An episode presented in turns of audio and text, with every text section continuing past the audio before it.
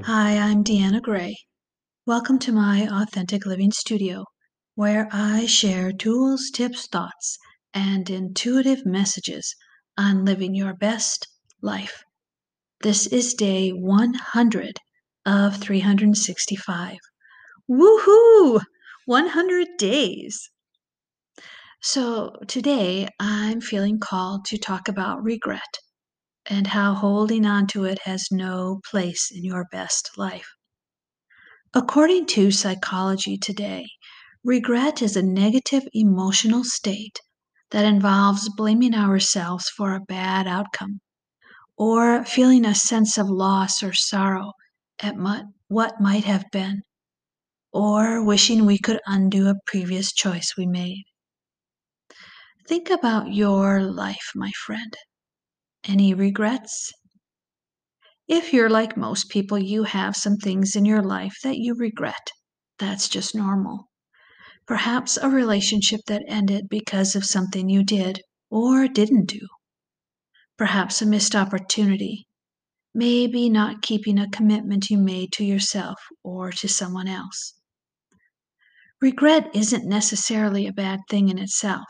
If we choose, we can use the feelings of regret as motivation to learn something about ourselves and or to make a change in how we approach situations.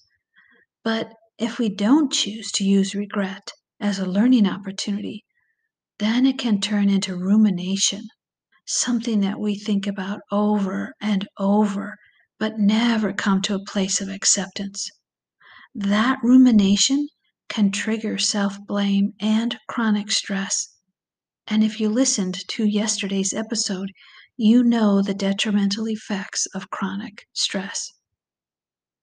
So, how do you let go of the feelings of remorse or loss or self blame associated with regret? Depending on the cause of the regret, you may work on forgiving yourself by accepting that you made a mistake and learning how to not make that mistake again. Forgiveness for ourselves or from others is a big topic, so I'll talk more about that in another episode. You can also reframe how you are responding to the regret. For example, I regretted not taking an opportunity to travel abroad for a year when I was in high school. And hindsight tells me that I allowed another person's worries to color my choice. In order to work through that regret, I had to change my perspective. I had to accept that as a young girl, it was natural to look to the adults around me for guidance. I also accepted the fact that the person who discouraged me wasn't doing it out of meanness, but instead they were doing it because of unconscious fears they had. When I was able to reframe, I was able to leave the regret behind. Do I still occasionally wish I had taken that opportunity? Yes, but now I don't beat myself up about it, and I don't ruminate on it. Another way to manage regret is to believe in your capacity to grow, to believe in your ability to learn and grow from your mistakes, and to let go of any negative self talk you are doing Instead of saying, "Ah, oh, that was so stupid. I can't believe I did that," say something like, "I wish I hadn't done that, but I did.